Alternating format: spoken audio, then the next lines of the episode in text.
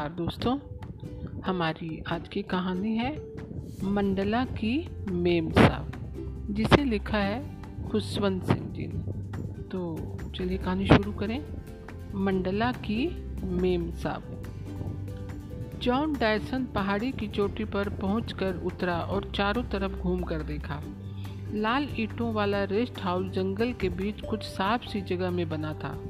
इसके चारों ओर जहाँ से पहाड़ी ढलान लेती थी, ऊँचे पेड़ों की कतार थी, जिनके तनों से शाखाओं और उनमें से लंबी लंबी बेलें नीचे गिरती चारों तरफ़ फैल रही थी। यहाँ से बाहर निकलने का रास्ता एक ही था, जहाँ सड़क घाटी का रुख करती थी।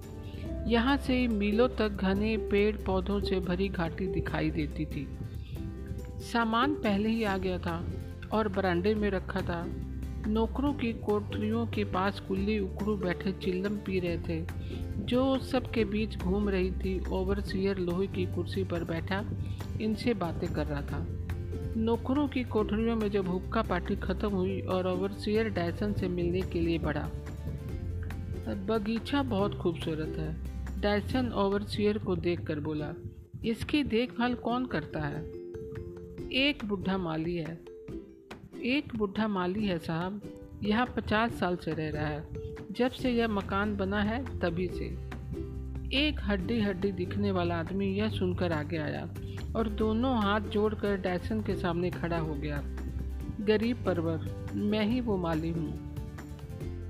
पंद्रह साल का था, तभी से यहाँ काम कर रहा हूँ। जिन मेम साहब मुझे यहाँ लाई थी, और अब मैं साठ साल का हूँ। जिन मेम साहब यहीं गुजरी मैं भी यही मरूँगा। जिन मेम साहब, यह कॉटन की बीबी तो नहीं थी, दर्शन ने ओवरसियर की तरफ़ मुड़ कर देखा। नो नो नो, सर, उनके बारे में कोई कुछ नहीं जानता। वह समाज सेविका थी या शायर, टीचर, या मिशनरी, या ऐसा ही कुछ।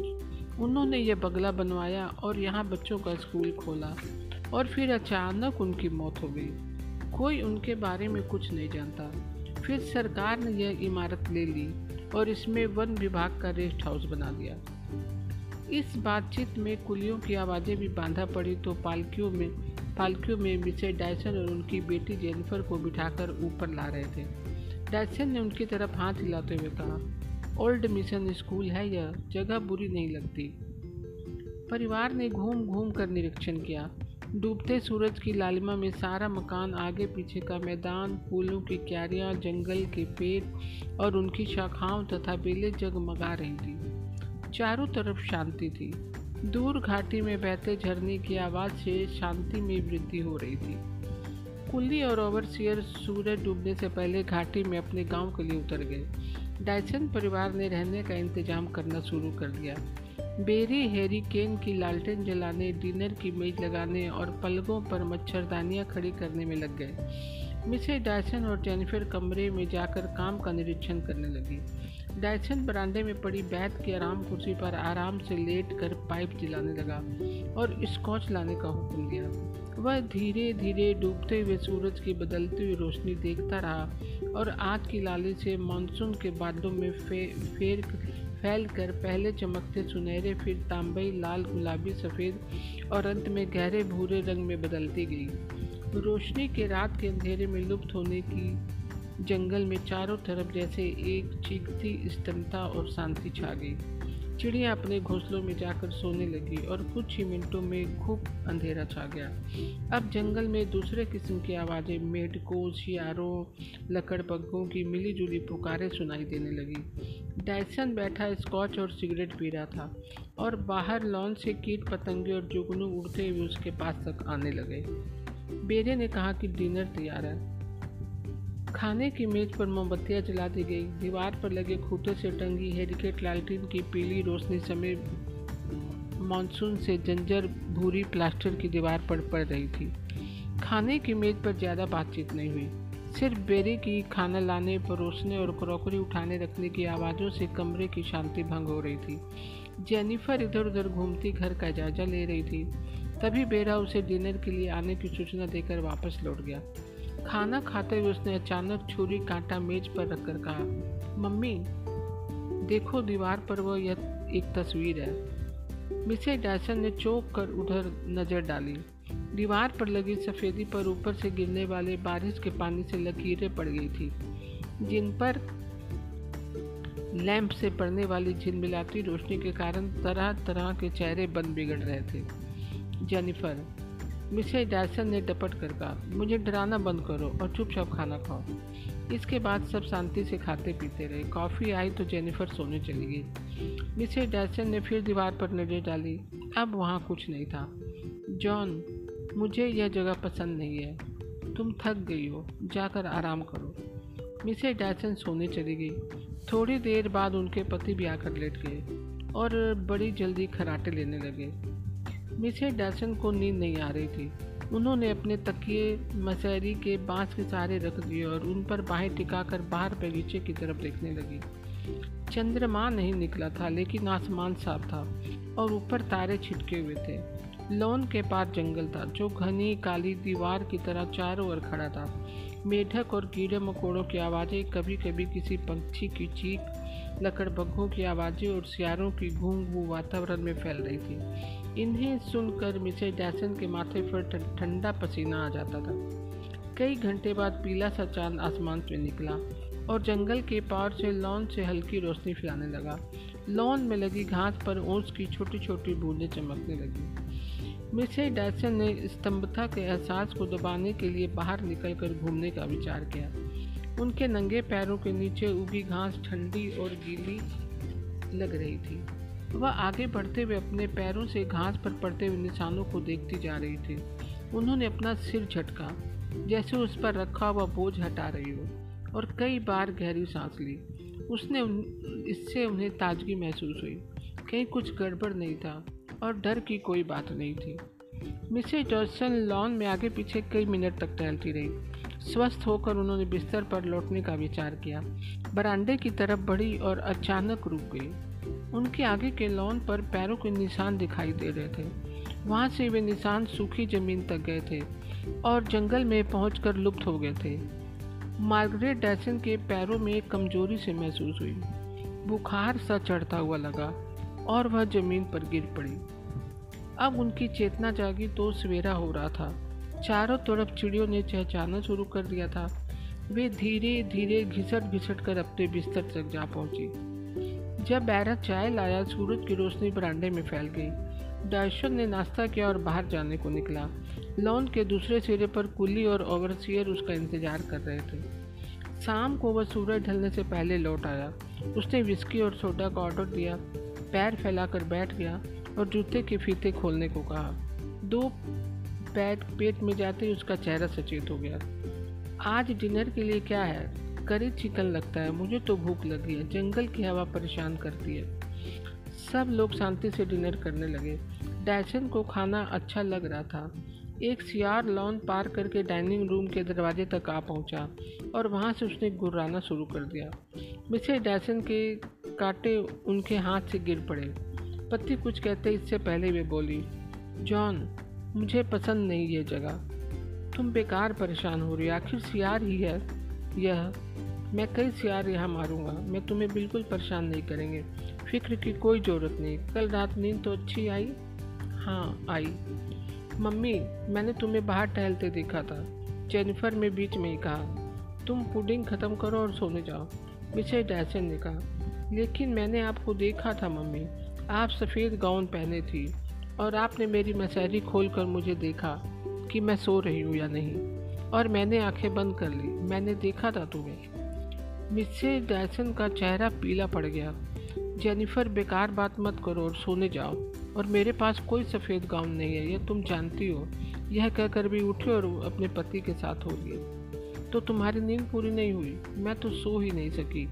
लेकिन जॉन, मेरे पास ना सफ़ेद गाउन है और ना मेरे, और ना मैंने जेनिफर की महसहरी में झाँका।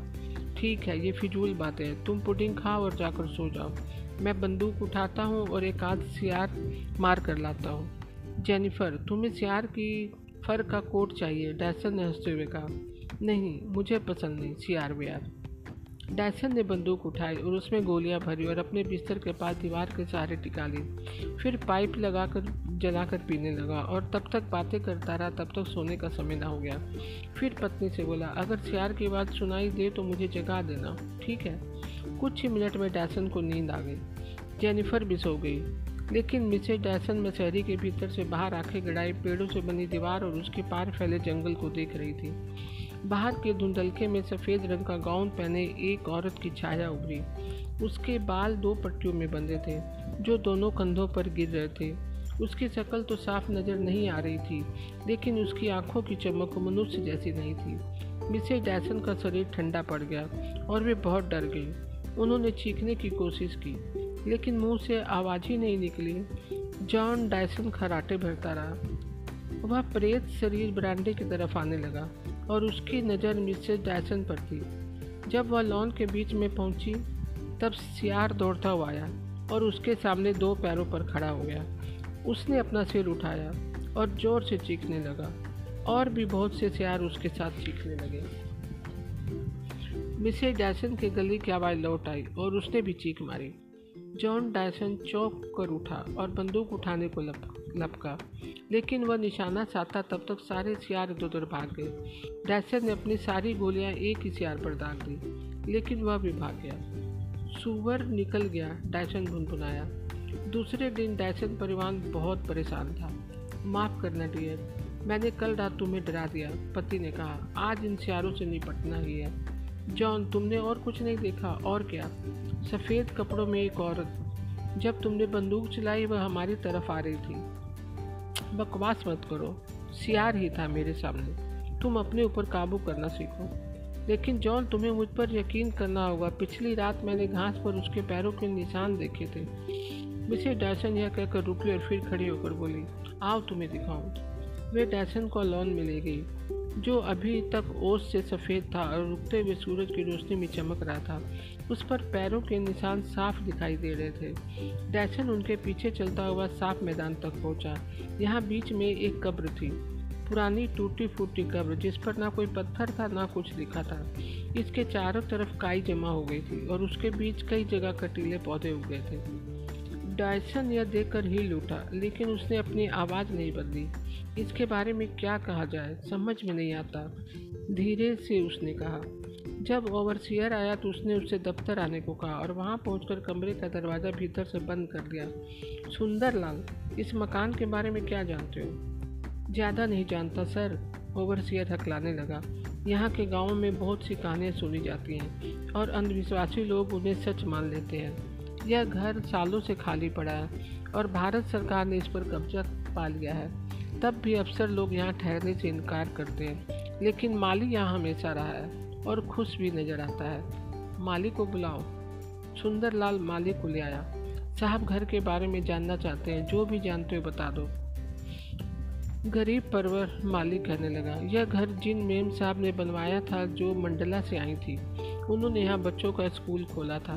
यह सरकारी ज़मीन थी और कई साल की मुकदमेबाजी के बाद सरकार जीत गई और घर पर उनका कब्जा हो गया। जिन मेम साहब का क्या हुआ? डैसन ने प्रश्न किया। साहब, इसी मकान में मौत हो गई। सरकार ने इस पर कब्जा कर लिया तो उन्होंने स्कूल बंद कर दिया, फिर वो बीमार पड़ गई। बरसात में वो बाहर घुमा फिरा करती थी, इसलिए उन्हें मलेरिया हो गया। बार बार हुआ। उनका मुस्लिम बेरा रियाज और मैं ही उनके पास थे। हम साहब लोगों को बताने नीचे मंडला गए, लेकिन कोई उन्हें नहीं जानता था। हमने उन्हें जंगल में गाड़ दिया। रियाज मंडला चला गया और वहाँ बेरे का काम करता है। मैंने सरकारी नौकरी रख, सरकारी नौकरी कर ली। उनकी मौत के बाद इस घर में कितने लोग रहे? कोई भी नहीं, साहब। अफसर आते हैं, चले जाते हैं। लोगों ने अफवाहें फैला रखी हैं कि जिन मेम साहब इसे शाप दे गई हैं। लेकिन मैं यहाँ पचास साल से हूँ और मुझे कुछ नहीं हुआ। डैसन ने दोनों को छुट्टी दे दी और पत्नी के पास चला गया। तभी और ओवरसियर और माली से बात की। उसने लापरवाही दिखाते हुए घोषणा की। बहुत सी फजूल सी बातें हैं कि यहाँ कोई नहीं रहना चाहता। बस, माली ही पचास साल से रह रहा है। खैर मैं तो यही रहूँगा और भुतनी को ठिकाने लगाऊँगा। उस रात डैसन ने फिर बंदूक की गोल गोलियाँ भरी और उसे खुला छोड़ दिया। डिनर करके कई कप ब्लैक कॉफ़ी पी।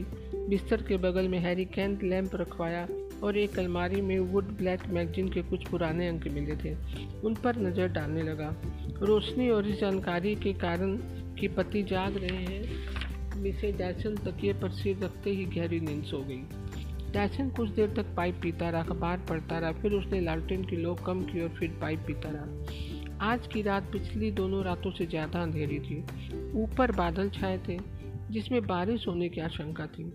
आधी रात बीतने के कुछ समय बाद बिजली चमकी, गड़गड़ाहट हुई और तेज बारिश होने लगी। धुआंधार बारिश जैसी इन प्रदेशों में होती है। हवा में हल्की ठंडक पैदा हो गई, जो बरांडा पार करके मशहरी तक आने लगी। मिसेज डैसन और बेटी जेनिफर इस शोर शराबे में भी आराम से सो रही थी। ठंडी हवा से डैसन को भी झोंके आने लगे। उनका सिर हिलने लगा और वह तकिया पर बैठे बैठे ही सो गए। एक सियार बरांडे तक आया और उसने लंबी चीख मारी। डैसन चौंक कर जा गया। तभी लैंप की लो हिली और बुझ गई। मसहरे के भीतर से डैसन ने देखा कि एक मानवीय छाया चारपाई के पास खड़ी है।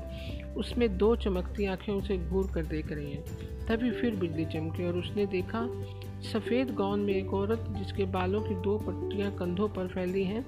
बिजली चमकने के बाद जो कड़क पैदा हुई, उससे वह हरकत में आ गया। डर से भरी एक चीख मारकर वह बंदूक उठाने के लिए लपका और मसहरी से बाहर निकल आया। आँखें उसे घूरे जा रही थी। उसे बंदूक का पुट्टा थामा और पागलों की तरह ट्रिगर दबाने लगा। दो गोलियाँ निकली और उनकी आवाज़ आई। डैसन वहीं पर गिर पड़ा और बंदूक का मुँह उसके चेहरे की तरफ़ था। तो दोस्तों, आज की कहानी आपको कैसी लगी? मैं कल फिर एक नई कहानी के साथ उपस्थित होंगी तब तक के लिए नमस्कार दोस्तों।